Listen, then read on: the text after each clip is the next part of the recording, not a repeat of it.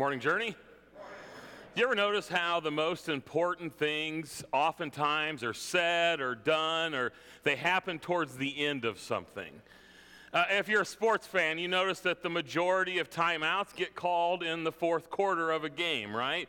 Because that's when the most important things are often talked about. I've had some of the best conversations with people that are close to me in the, in the weeks, the days before we moved to go live somewhere else because we were nearing the end. I've had experiences over 25 years of ministry of sitting bedside with people in their last moments on this earth, and some of the most beautiful, some of the most impactful, some of the most important things are said and done in those last moments. Uh, at CSF, the campus ministry that I work for, we actually see the majority of decisions for Jesus, the majority of baptisms happen in April in our campus ministries at the end of a semester. Oftentimes, the most important things are said or done or they happen towards the end. This morning, we're wrapping up our sermon series as we've walked through these three chapters in the Gospel of John that give us this picture of Jesus and his heart. And this morning specifically, we're going to be in John chapter 17. We're going to start in verse 6. We're going to jump around a little bit, but we're going to finish this, this what most people call the high priestly prayer, this prayer of Jesus. And this prayer in John 17 from Jesus contains his final words to his disciples in the upper room. After this prayer, all that's left for Jesus is the Garden of Gethsemane, where he cries out to God to take this cup from him, and then the cross, and eventually the empty tomb. So, Jesus, I believe, in these last moments, as he prays to God, is making sure that he asks God for what matters most to him. In, in this text today, we're going to see Jesus pray what matters. In these final verses of chapter 17, as we finish this prayer from Jesus to God the Father for his followers, it shows us the heart of the Savior. It shows us the priorities of Jesus the King for his people. It shows us what Jesus wants most for you and me. So we're going to start in verse 6. We're going to read just 6 through 10. Jesus is praying to God the Father. Don't forget that this morning. And as he prays, he says to God, He says, God, I have manifested your name, I have made you known to the people whom you gave me out of the world. Yours they were, and you gave them to me, and they have kept your word.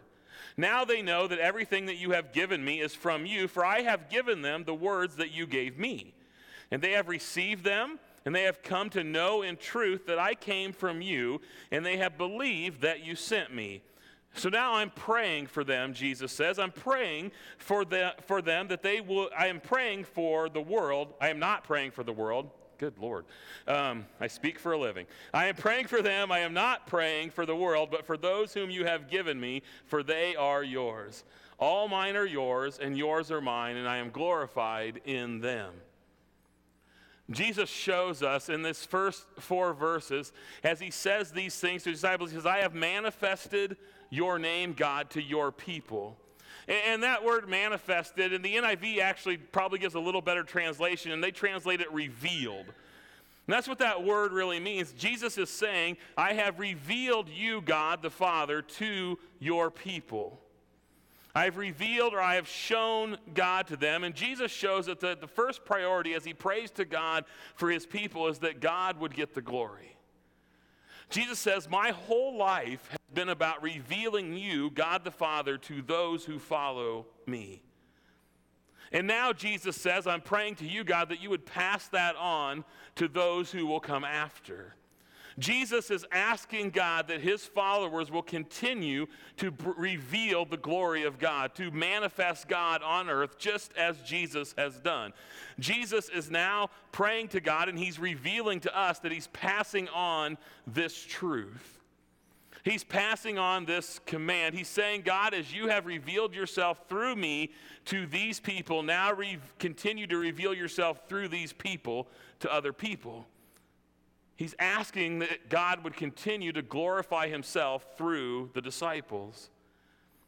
And you and I this morning, as we read this, we understand that as followers of Jesus, his name is on us. That's why we call ourselves Christians, Christians. We're in Christ. We carry the name of Jesus through everything we do, everywhere we go, with everything we say. And the first priority that we see as Jesus prays for those of us who will follow him is that we point people to God. That God gets the glory in everything we do, that we would carry the name of Jesus with us. And, and let me tell you this morning this priority from Jesus is the umbrella under which the other three priorities will sit. The other three things that we'll look at in this prayer this morning all sit under the umbrella that everything points people to God and gives God the glory. Well, Jesus goes on in John 17. We're actually going to jump over to verse 13. And in verse 13, Jesus says, But now, but now I'm coming to you. And these things I speak in the world that they may have my joy fulfilled in themselves. I have given them your word, God, and the world has hated them because they are not of the world, just as I am not of the world. I do not ask you, God, that you take them out of the world, but I do ask that you keep them from the evil one. They are not of the world, just as I am not of the world. And then skipping over to verse 19, he says, For their sake I consecrate myself, that they may be sanctified in truth. In the heart of Jesus' prayer is this request to God that his followers would be sanctified. Jesus asks God that now that he's leaving, God, please sanctify, set apart your people. And, and sanctification is a, a big church word that we use, a big biblical word, and it really just means that. It just means to be set apart. Sanctification means something that's set aside, something that's separated for a special use. And if you're here this morning and you're a follower of Jesus, that's who you and I are supposed to be. We're supposed to be set apart for a special use, a special mission. What, what Jesus is talking about here is he's praying that God will continue to help his people understand what it means to live for God. Now, don't confuse these two terms this morning. There's another big term we use called justification. And Jesus isn't praying for that because justification automatically happens when you and I surrender our life to Jesus. Only Jesus can make us right with God. That's justification. But once we are made right with God, Jesus is praying, his heart longing is for those who have been made right with God to continue to grow to live like God. And that's been God's heart since creation.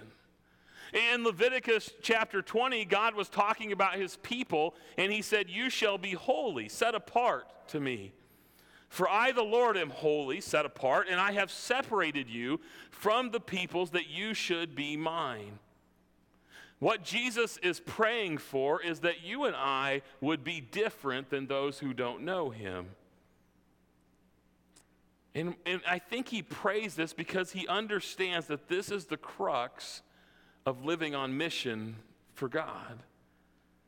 So, so how do we do that?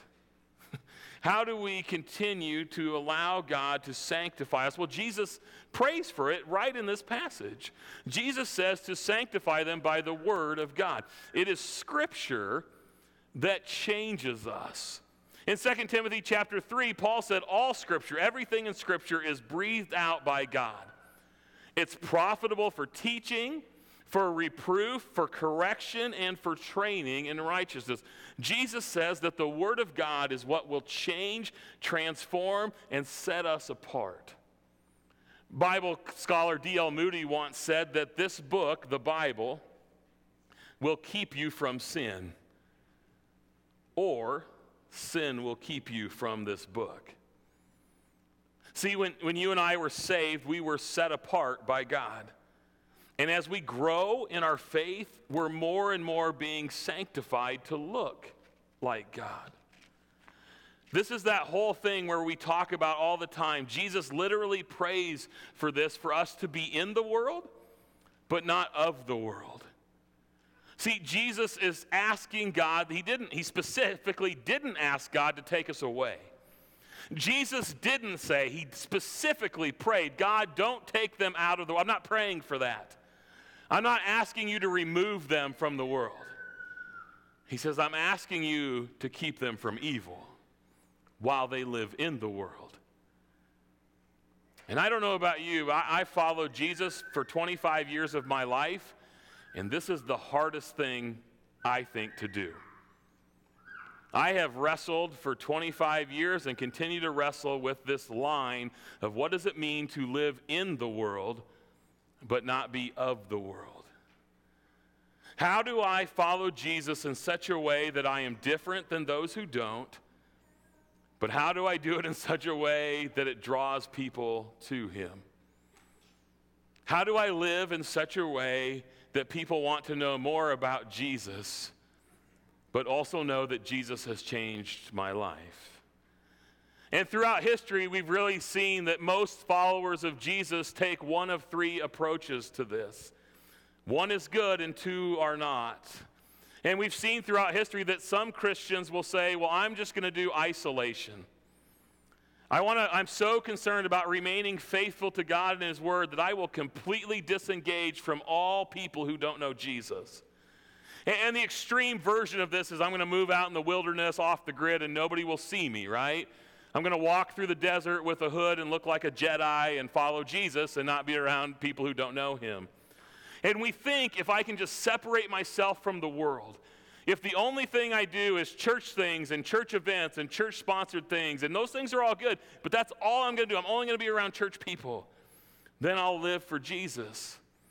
And that all sounds really good until we realize that part of living for Jesus, which we'll talk about in a minute, is drawing other people to Jesus who don't know him.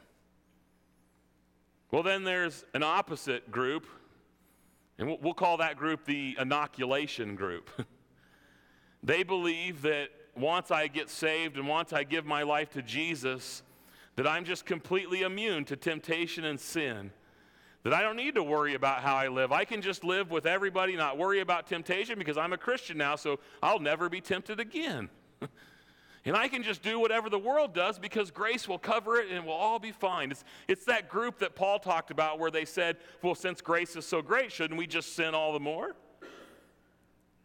Well, see, the problem with that is, is then how do people know that there's something different in Jesus? And I don't know about you, but, but I've, I've wrestled with and probably lived in both those camps at different points in my life. And I'm tempted by both of those camps in my current life. Like, there are moments when I look at the world and what goes on and the division and the hatred where I, I say this to my wife all the time. I'm like, you know what? Why don't we just buy a cabin out in the middle of the woods and make sure it has cable TV so I can watch sports? and we're just going to live off the grid and not be around people. And then my wife says, Justin, you're not built to live off the grid. I'm like, yeah, you're right. We'd all die. Let's find one person we like who is built to live off the grid, and he can come with us, right? and then there are moments in my life where I just want to go to God and say, you know what, God, living different is hard. Can I just can I just treat people like people who don't know you treat them? Can I just say things that are probably dumb and maybe a little hateful, but I just I just rather say this than than love them? Well, Jesus prays for us to be a third kind of group. We're going to call this insulation. Jesus prays for us to be insulated, to be in the world, but maybe insulated from the world. And this is a group that believes that a daily focus on Jesus will help protect us from temptation and sin as we seek to do all things to show and share the gospel with people who don't know Jesus. This group will work diligently to balance a life of faithfulness to the Word of God and also faithfulness to the mission to bring Jesus to the world. This group seeks to live differently in the midst of an unbelieving world and bear fruit for Jesus. This group seeks to love differently in the midst of an unlovable world and bear fruit for Jesus. This group seeks to talk and to speak words of encouragement and life differently than a world that doesn't. This group seeks to understand and show grace to a world that doesn't understand it. This group doesn't beat somebody over the head with Scripture, but they simply live and talk and love and serve differently than people who don't know Jesus. And they do it because they do know Jesus. They live and they do many of the same exact things that everybody else does, but they do it with a different purpose and a different perspective that draws people in. And, church, can I tell you this morning? I think the reason Jesus prays this is because that is what will win the world to Jesus. That group that says, I'm with you. But I want you to know that I'm also with Jesus. You know why I know that that's what wins the world?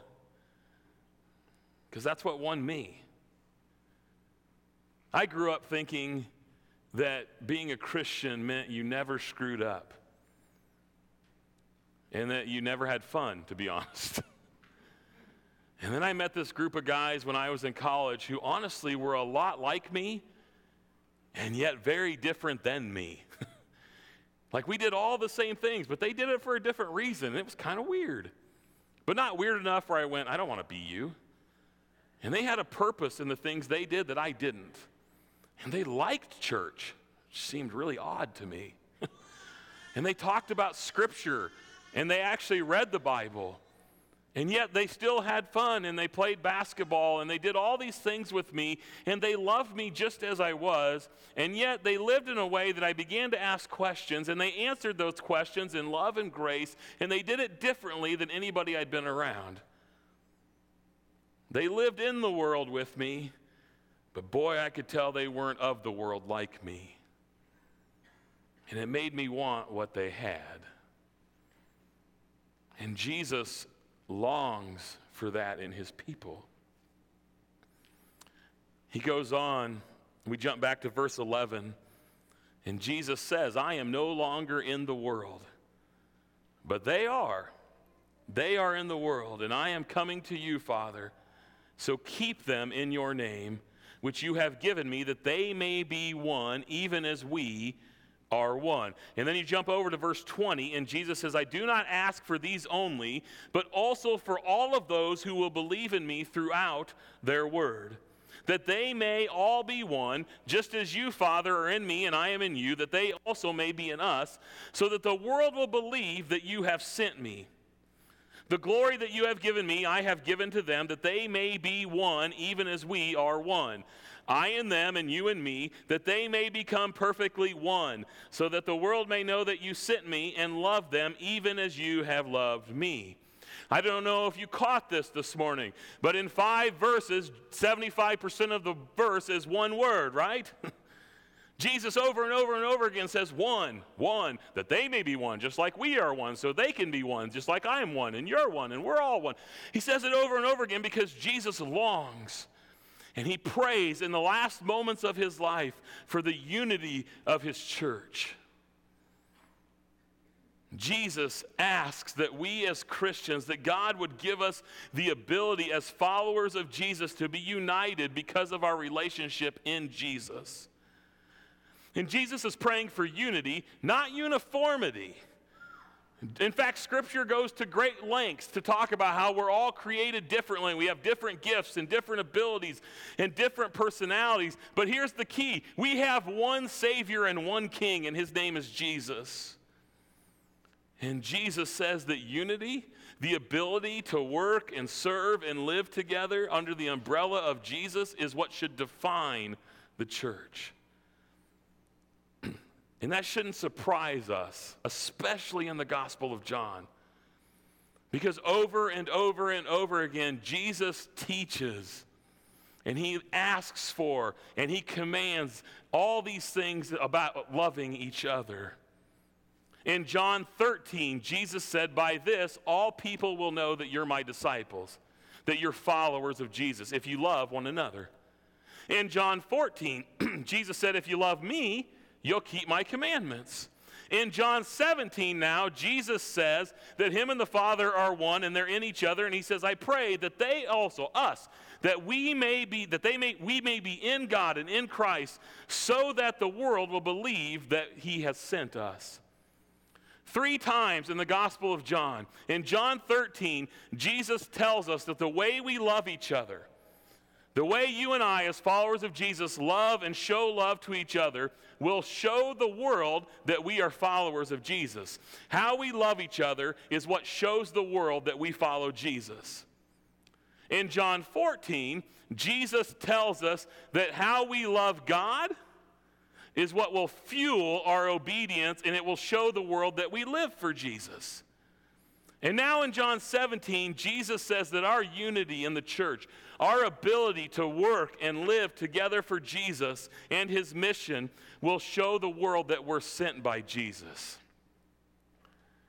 Isn't it incredible that three times Jesus says the way the world will know that we follow him, the way the world will know that we live for him, and the way the world will know that we're sent by him? Is how we love each other and how we get along and how in the midst of a, an incredibly different and diverse church that we work together. Not once does jesus say the world will know that you follow me if you get everything right. Jesus doesn't say that the world will know you live for me if you're perfectly obedient Jesus doesn't say that the world will know you're sent on mission from me if you have all the right answers. He says he'll know all those things if you do it together in the name of Jesus. I love what Warren Wiersbe, the Bible commentator, says. He says the New Testament knows nothing, absolutely nothing, of an isolated Christian. He says, Where, wherever you find saints and followers of Jesus, you find fellowship. Why? Well, because God's people need each other. He says there is every reason, every reason why believers should love each other and live in unity. He says we trust the same Savior. We all share the same glory. And one day, guess what? We're all going to enjoy the same heaven. he says we belong to the same Father, we seek to do the same work. We want to witness together to a lost world that Jesus Christ alone saves us from sin. We have every reason to be together. And Jesus, in the last moments of his life on earth, cries out to God to make it happen. Well, that first priority, I said, everything sits under that umbrella, right? Well, I think the last one is what every priority points to. I think it's kind of like a sandwich. the first one is the umbrella that every the two and three sit under. We, we are daily being made and sanctified to look more like Jesus so God will get the glory. We have unity in the church so God will get the glory, but I think it sits on the foundation of Jesus' purpose. Jesus prays for God to use his people to minister and share the gospel with a lost world. Why are we sanctified to be made to look like Jesus? So that we can bring people to Jesus. Why are we unified in the church? So that people will know Jesus. In, verse 18, Jesus prays, He says, God, as you have sent me into the world, so I am sending them. In verse 24, He says, Father, I desire that they also, whom you've given me, may be with me. They may come where I am to see my glory that you have given me because you loved me before the foundation of the world. Jesus is talking about his resurrected life. In verse 25, he says, Righteous Father, even though the world does not know you, I know you, and these know that you have sent me. As I have made known to them your name, I will continue to make it known that the love with which you have loved me is in them and I in them.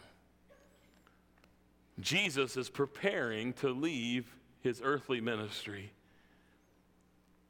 And he asks that God would pass on the legacy of faith that he has put in his disciples to other people. See, the purpose of our sanctification, the purpose of our unity is to win the world to Jesus. If you're here today and you're a follower of Jesus, we are not sanctified. We don't, we don't get sanctified so everybody, everybody can be impressed with how great we look. We don't unify so everybody can go, boy, that church really has it together. We do those things, and all those things matter because they are what point people to Jesus. Now, now don't get me wrong this morning. we, we can't just assume that, that looking like Jesus and unity will automatically win the world to Jesus, right? Like, if we just get our life right and we all work together, I, am not promising that the doors will open and people will flood in and surrender to Jesus. We, we know that's not exactly how it works, but I do know this. I, I'm, I'm, I'm fairly certain of this that we have seen throughout history that disunity in the church and Christians who say one thing and live another cripple our opportunity and ability to win the world for Jesus. I think oftentimes we wonder, like, why don't we see conversion experiences like in the book of Acts here? Uh, we had a, a, guest speaker come into our staff and board retreat at CSF, and they do ministry over in the Middle East. And she was telling this story about how they had won, literally, won some guy they were passing on a camel to Jesus. And he came to Jesus and he went back to his tribe, and they had won like this whole tribe of hundreds of people to Jesus. And literally, they were having trouble baptizing people in the Sahara Desert because they had run out of water. And I heard that and go, why, do, why don't we have that? Maybe you've thought that too. And then it dawned on me that I wonder. Maybe the reason we don't see the fulfillment of Jesus' prayer where we're at as much as we see it other places. I mean, could it be as simple as maybe you and I are just sharing our faith a whole lot less than people did in the Bible or they do other places? Maybe we've gotten so focused on what's in here that we forgot about what's out there. I was at uh, a roundtable discussion about the church and a group of ministers, and we were talking about this about how for years, the only thing we ever measured in the church was butts and seats and bodies and baptistries. And that's a good thing to measure, it's important. And, and, we've grown out of that a little bit. We've also now started measuring like how many people are in small groups and how many people are serving in ministries in the church. And those are all really good things. And, and somebody posed the question how come we don't measure anything that happens outside the walls? Another person said, What do you mean by that? And the guy said this he said, Have we ever thought about measuring how many of our people are involved in community things? But they do it with a different purpose and perspective. Like you said, do you know how many people at your church coach Little League in your town, but they do it in a way that points people to Jesus? How many of your people are involved in like Kiwanis or uh, any of those kind of clubs, but they do it in a way that points people to Jesus? How many of them teach in your school, but they do it in a way that points people like and he went through all these things. How come we don't measure that and we don't celebrate that? He says, Do we ever ask our people, how many non-Christian friends do you have that you're investing in? Because how come we don't measure that? See, I think that's what Jesus was praying for. Now, don't get me wrong, he was praying for all the things inside the church too. He's praying that we come together as a body of believers and are being made and discipled to look more like Jesus. But the reason we are discipled and made to look more like Jesus and to be unified in following Jesus is so that we can get other people to Jesus. As the band comes this morning, I was trying to think how do you put a bow on what Jesus had prayed? I had a preaching professor in college that says, always said, you can give the best information in a sermon, but if your congregation leaves going, okay, but so what? Then you failed.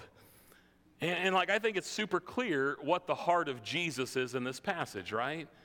That Jesus is praying for you and me, his followers, to give God the glory, to continue to grow and to look more like Jesus, to be unified in the church and to win the world. But, but so what? What do we do with that? And I can't get this out of my head, and this could be a really dumb illustration, but I don't know. I have kids too. Some of you have kids. And it got me thinking how often I pray for my children. And that there are things that I pray for my kids. And honestly, a lot of my prayer sometimes is like, Jesus, could you just help them to get this now?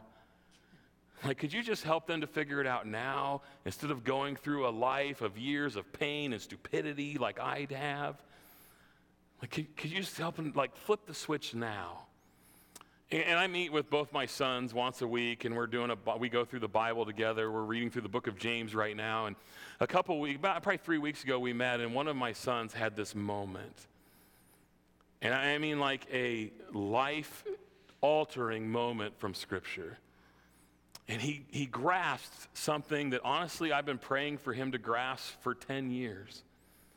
And he even shares with me, he goes, he says, Dad, I've been asking God to, to show me, to help me understand this for the last six months. And all of a sudden, like through scripture, the light bulb went off, and he figured this something out that I honestly thought might take him decades to get. And I got to tell you, as a dad, outside of them surrendering to Jesus, it was one of the most joyful moments of my life. Like I got home and I was in tears about just I couldn't I was so thankful that God through his grace and mercy allowed him to grasp this now and he didn't have to wait 20 years. I can't describe to you the joy I felt. And I tell you that church this morning to simply say this and then we're done. Jesus in this prayer says that he is the manifested truth of God. He is God the Father revealed to us, right? And what that means is his prayer is the heart not only of Jesus, but that is the heart of God the Father for you and me. The heart of God the Father for his children, for you and me, is that we would live for Jesus, that we would love and speak and serve in a way that's different than the world, and that we would do that together so that other people might know him. That's his heart. He's crying out that we would get it. Church, I can't think of anything that would give God the Father more joy than if his sons and daughters would this morning go, Oh, that's it. And that they, we would surrender to him. And we would give our life to him now instead of waiting for decades of pain and stupidity. Church, as we sing this this morning, my prayer and my hope is that you and me would fulfill the prayer of our Father and that we would bring him joy this morning as we surrender to him. Let's sing.